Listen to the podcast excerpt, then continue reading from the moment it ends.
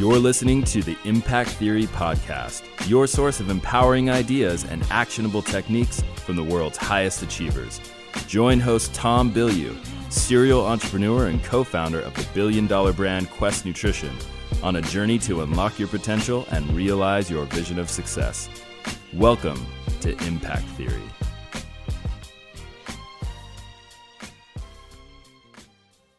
Hey, everybody, welcome to another episode of Impact Books. Today is going to be a little different than normal, and I'm going to be reviewing a book called Sum by Dr. David Eagleman. And David Eagleman is a neuroscientist. He's one of my absolute favorite neuroscientists, and we recently um, interviewed him. I guess that's the royal we. Uh, I recently interviewed him on Impact Theory and had an absolute blast with this guy. The way that he views the world is utterly, utterly fascinating. Now, the reason that this is going to be a slightly different um, book review than normal is because this is actually a work of literary fiction. So here you have a very accomplished neuroscientist who's done a TED talk that just smashed it about how um, as human beings, we're actually going to be able to expand what he refers to as the umwelt, um, the, the human umwelt. So, literally, an umwelt is all the things that we take in from a sensory perspective. And so, we can't see an infrared. So, even though it's present, um, radio waves, even though they're present, they all exist outside of our umwelt. We can't see them, we can't touch them. Um, and to think that a guy that's operating at that level of science is also really intrigued and driven by things at a more human and emotional, um, non scientific level. I found it really, really interesting. And this book is um, the subtitle of it is 40 Tales from the Afterlives. And it's literally 40 small vignettes, um, all having to do with, with different potentialities, if you will, for the afterlife and what they really reflect back to us about the human condition um, and really gave me some just incredible insights. And I didn't even know this book existed until I was researching um, Eagleman for the interview. And he made, or somebody made a passing reference to it, and something that I was um, digging into to learn about him. And I thought, oh, well, you know, let me check it out. And then um, reading the first chapter turned into me reading the whole book. And it just ended up really being uh, an incredibly fascinating look um, back at ourselves. And it reminds me of a book called Einstein's Dreams, which is similar. I don't remember how many small vignettes, but it was a series of these small vignettes about um, about time and about being human and how time impacts um, our perception of ourselves and our lives. And so I'm just going to run through the ones that really jumped out at me and what they made me think about in in the hopes that um, you guys will be as intrigued and interested by these glimpses of humanity as I was, and hopefully we'll go and read the book. Uh, this this one comes from the very first story in the book, and it is basically um, when you die, your life is played back to you in real time but it's played back to you in a different sequence. So all things that are thematically similar are going to be grouped together. So the amount of time that you spend waiting in line, the amount of time that you spent lying, the amount of time that you spent um, in a warm embrace, like they they all play back in real time. And and what I found so interesting about this is in the book he basically says, oh, you know, you spend this many hours waiting in line, you spend this many hours sleeping, and you know, sleeping was like years, years and years of just sleeping. Um, this many minutes in rapturous joy, and to see the different time scales, like the amount of time that you spend in rapturous joy is dwarfed by the amount of time that you spend waiting in lines, like the DMV, and hearing that, and because his the numbers that he assigned seemed so real that the amount of time that you have spent waiting in line is so much bigger than the amount of time that you've spent in rapturous joy. There really was this sense of opportunity lost. And that's exactly how I felt reading the story that there are opportunities in my life that so often I'm just letting things happen that I'm not making an effort to minimize the amount of time that I spend doing the inane things, that I'm not trying to optimize my life for joy, that I, I really did have this just incredible sense of, of missing opportunities. And that I think is the real power of this book is it makes you question what you prioritize it makes you question some of these really base fundamental things in your life. And just by getting that small shift in perspective of um, contemplating a life that is laid out in thematics, it really makes you think, what are the things that are important in my life? And I have an unending fear that I don't spend enough time thinking about my life from a high enough level that my life is just passing me by. And wow, I'm thinking about this in real time. I think that's why I'm obsessed with living forever. That some part of me knows that my life isn't optimized right now, that I haven't focused on all the right things. And because I'm not focusing on the right things, that if I run out of time, that there will be um, a sense of regret that is born only out of that, that I could have done things in a way that was more valuable to my own belief system. And like, that's the kind of thing. This is just one of the 40 stories. And that's the kind of thing that this book really projects you inward to think about your own life and to think about the the things that are invisible to us. And there's that great um, David Foster Wallace, Agent Smith. David Foster Wallace, and that notion that um, the fish are the last ones to see the water. And there's another story, I'll, I'll get more into this later, but how much of our life is the way that it is because we can't see the water, the things that we take for granted that are so pervasive and, and that could be changed, but they're so pervasive that we don't even see that they're there. And, and to me, mindset is certainly one of those, but how you spend your time is another. All right, another story. Um, this is about how in the afterlife, you only see the people that you know. And so the people that you encountered on a regular basis, they're there in your life. And it's not necessarily just your family and friends, but it's the people that are in your ecosystem. And what would the world look like if it were reduced to that? There are no strangers. Um, it's only people that you, you know, have this sense of warm familiarity for. And in the beginning, you really like it. And in the beginning, this feels truly like heaven. And then over time, you begin to realize that your world has collapsed down to only the known. And there's no opportunity for surprise. There's no opportunity for serendipity. It's really just boiled down to um, those things that you went out of your way to encounter in your life. And this was one of those ones um, that had this like really poignant punchline at the end. And it says, you know, as you begin to realize that you miss all of the industries, like think of the industries that you knew nothing about, that you never encountered, maybe the textile industry or, or the way that food is manufactured. But because you didn't know anybody in those realms, you didn't take the time to learn anything about them or encounter them, that you don't know that you miss it until it's gone. And once those things are gone and you begin to see that your world, kind of like Truman in the Truman Show, that your world now is so small and that all those possibilities, the things that you could have done, like merely knowing in the back of your mind somewhere that you could take that trip to Europe or you could go to South America or you could learn about something that you know nothing about, knowing that you could is in and of itself amazing, but in life, that unexpressed potential is pleasurable. But once your world is reduced down to only the things that you actually acted on, only those potentialities that you did something about, once your world is reduced to that, it becomes too small. It becomes claustrophobic. It becomes sad. And there's this sense of aching and longing for something more. And it was one of the stories where it, originally you think it's heaven, but then ultimately it becomes hell. And the poignant part that I was talking about, that the punchline that the book ends on is that the narrator has no sympathy for you because that is the life that you chose while you were alive. And that gave me the chill. It gave me the chills now just to talk about it. That we're all living that life really of somewhat limited possibilities and we're pacified by the fact that we could do more.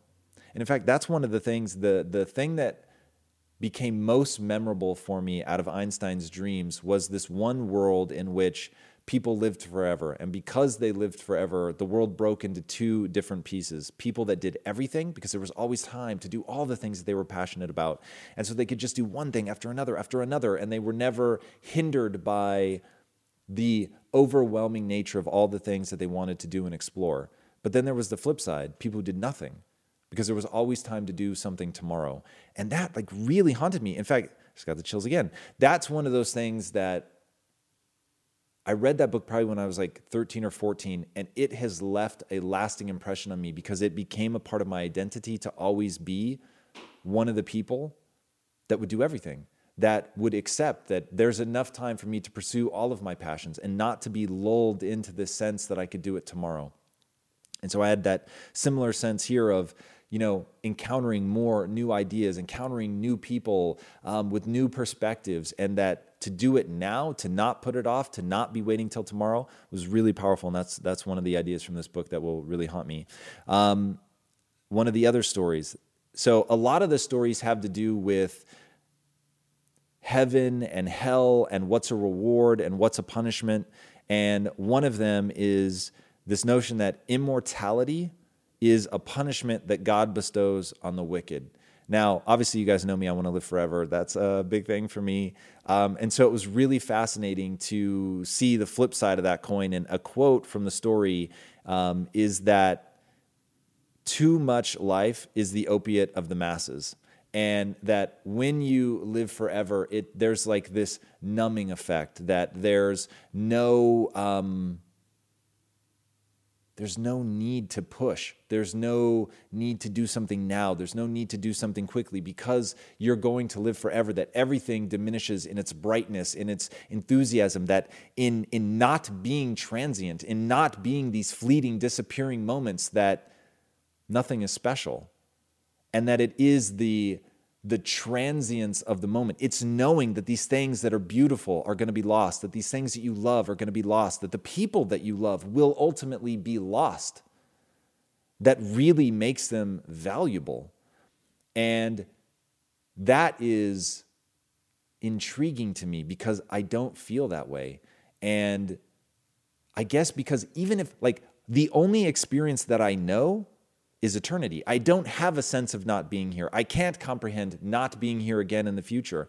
So every moment that I've lived is eternal in its nature. And despite that, the the comings and goings of things in life, and as Phil Jackson said, things come together, things fall apart, because I know that even if the cycle repeats forever, that there's a transience to this moment. There's a transience to feeling good. There's a transience to feeling bad. And that in the fact that things will always pass, that they will always ebb and flow into something else, like that creates in my life a sense that everything is transient, even if life itself is eternal. So, but it was really interesting to hear such an eloquent description of what that would be like for somebody for whom that would be a living hell. And I found that very, very interesting. And one of the ideas um, in that story is that time is essentially drowning God, and he envies humans their their temporality, the the fact that they will go away, and that it gives everything such importance. So, um, two differing uh, opinions on that one. There's another one. Dying is a two stage process where finally the ego melts away and you're able to see yourself exactly as you are. That's the first part to the process of dying. And the second part, and this is interesting, is what finally kills you is having a naked look at who you really are without the protective mechanisms of the ego. Now, remember, this is being written by a neuroscientist, somebody who understands that the conscious mind is really taking credit for all the stuff that happens subconsciously, that um, knowing the extent to which we lie to ourselves, the extent to which our vision of ourselves is a construct, and it has almost nothing to do with how other people see us. And that to truly be robbed of that protective mechanism, to really see ourselves as others see us, would be so traumatic that it would kill us. And, and I've thought a lot about what, where is the ego protective mechanism? Where is um, the psychological immune system's ability to swath us in positive self delusion? Where is that helping us? And at what point does it begin to hurt us? And that's something that I think a lot about. And when you hear me talk about, you know, um, knowing when to stare nakedly at my inadequacies and knowing when to really have belief in myself you know that constant push pull between those two things is i think sitting at the heart of people's ability to grow and get better. It's like you have to protect yourself enough emotionally to get out of bed to do things to believe in yourself to believe that you can do something that you're worth doing something. When it comes to platforms that will help you run a business, there is no shortage of options on the market. But if you want to use the best, most advanced, and most efficient platform out there, you need to be using Shopify. For whatever and wherever you want to sell, from launching to going international, Shopify is the global commerce platform that will help you grow at every stage of your business. With award winning customer service, the internet's highest converting checkout page, and a suite of integrated AI tools, Shopify is your all in one platform to quickly and efficiently take your business to the next level. I love everything about Shopify because it makes it so easy to start, run, and grow a business. Shopify powers more than 10% of all US e commerce because businesses that want to grow quickly use Shopify. Sign up for a $1 per month trial at shopify.com slash impact, all lowercase. Again, go to shopify.com slash impact right now to grow your business no matter what stage you're in shopify.com slash impact. In today's highly unpredictable and rapidly changing world, the smartest move you can make from a financial standpoint is to actually understand how money works and how markets move. Because if you want to have any chance of investing your money wisely and growing your financial portfolio, you have to make a profit. And the only way that you're going to do that is either by setting and forgetting or actually understanding what's going on at a macro level. So whether you're a seasoned investor or someone looking for extra guidance, today's sponsor, Yahoo Finance, has got you covered with all the tools, data, and news that you need in one place to grow your knowledge base around what is happening in the world of finance and to make sure that you have the right goals and you're executing well. Yahoo Finance makes it easy to consolidate your accounts so you can effectively and efficiently manage your entire portfolio. Personally, I love how straightforward their platform is to use. It is very simple to get the information that I need, and Impact Theory's own chief financial officer is exactly the same, spending time helping me frame exactly what is going on from a global perspective so that I'm making the smartest decisions that I can. I definitely recommend that you check out Yahoo Finance for comprehensive financial news and analysis. Visit the incredible brand that so many great investors use at yahoofinance.com. It's the number one financial destination. yahoofinance.com. Once again, guys, head there now, yahoofinance.com.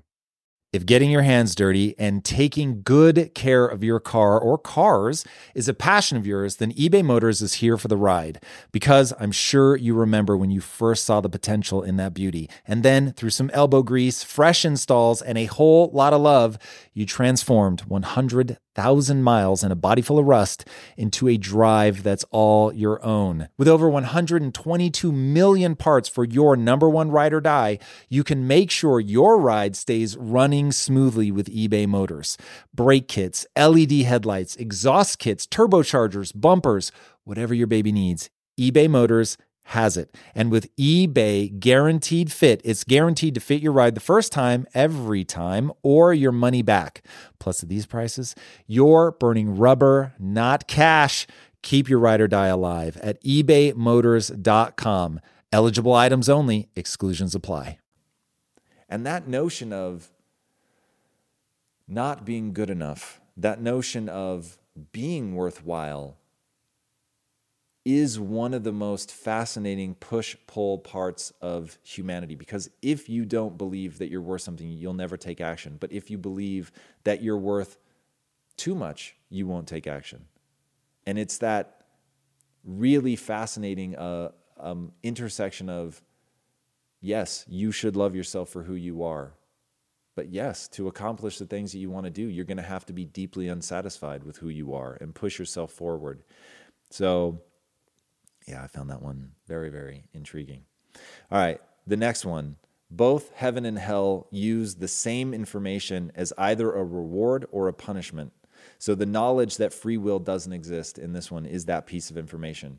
And for a certain personality, the knowledge that you aren't to blame. I'll use that word. You aren't to blame for anything because you are essentially a computer algorithm, and um, given this input, you will get this output. And that's it. And there's no sort of, um, I think they call it a homunculus hiding in your head that's this autonomous being that, you know, pulls and pushes the levers and is truly free will, meaning independent of your biology. And that for people um, that that maybe feel badly about things that they've done in their life, or have very low self-esteem, or feel that they've done bad things, or that they are bad people, that for them that is such a liberating thought that it is the very definition of heaven.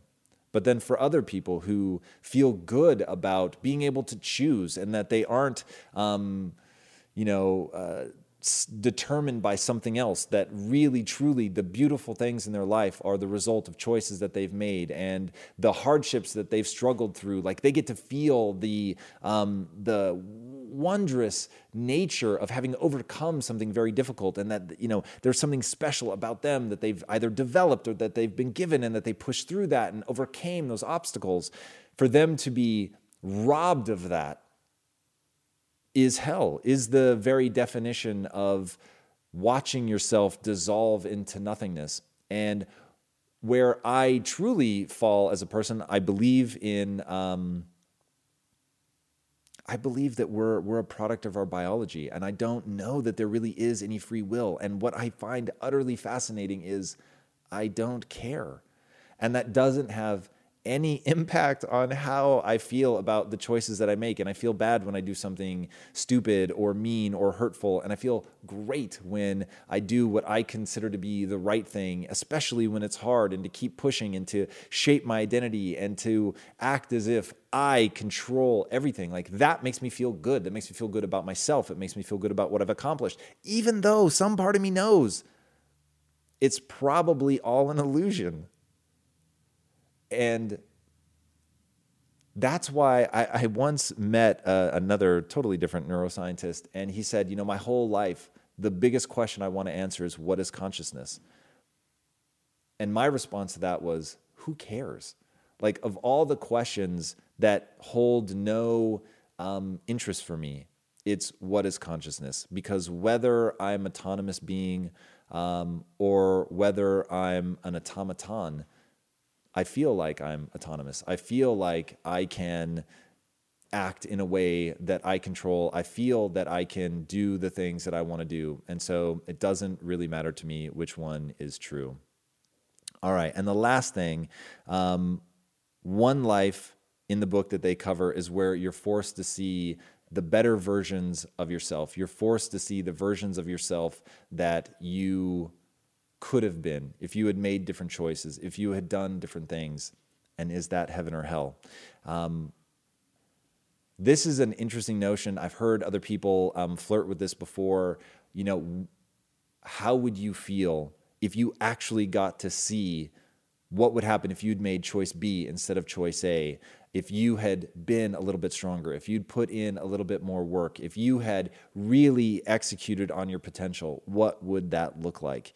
And I don't, I don't think there's any escaping that there would be a certain amount of heartbreak in that. And I guess the thing that, oh man, I would really want is to be able to see that in a it's a wonderful life kind of way where you have the time to do something about it that you can glimpse what your life would be like if you just overcame this. Like, I'll, I'll, tell you the one thing for me that was my thing with anxiety. I really felt like when I wasn't anxious that I had a superpower. And when I was anxious, it was like fucking kryptonite and it robbed me of everything. And so I just became hell bent to get over that, to do whatever I had to do to push past that and get to the other side. And it was the excitement of who I could become that made it worth pushing through. All right. These are but a few of the amazing stories in this book. I can't encourage you guys enough to read that. It it will make you think about your life. I think it will impact you. I think it will change the way that you approach your life and approach the world in general. Um, they were utterly fascinating. They're short, they're powerful, they're beautiful. Read them. Sum by Dr. David Eagleman. Check it out. All right, guys, this is a weekly show. If you haven't already, be sure to subscribe. And until next time, my friends, be legendary. Take care. Hey, everybody, thank you so much for listening. And if this content is delivering value to you, please go to iTunes, go to Stitcher, rate and review us. That helps us build this community. And that is what we are all about right now building this community as big as we can to help as many people as we can, deliver as much value as possible. And you guys rating and reviewing really helps with that. All right, guys, thank you again so much. And until next time, my friends, be legendary. Take care.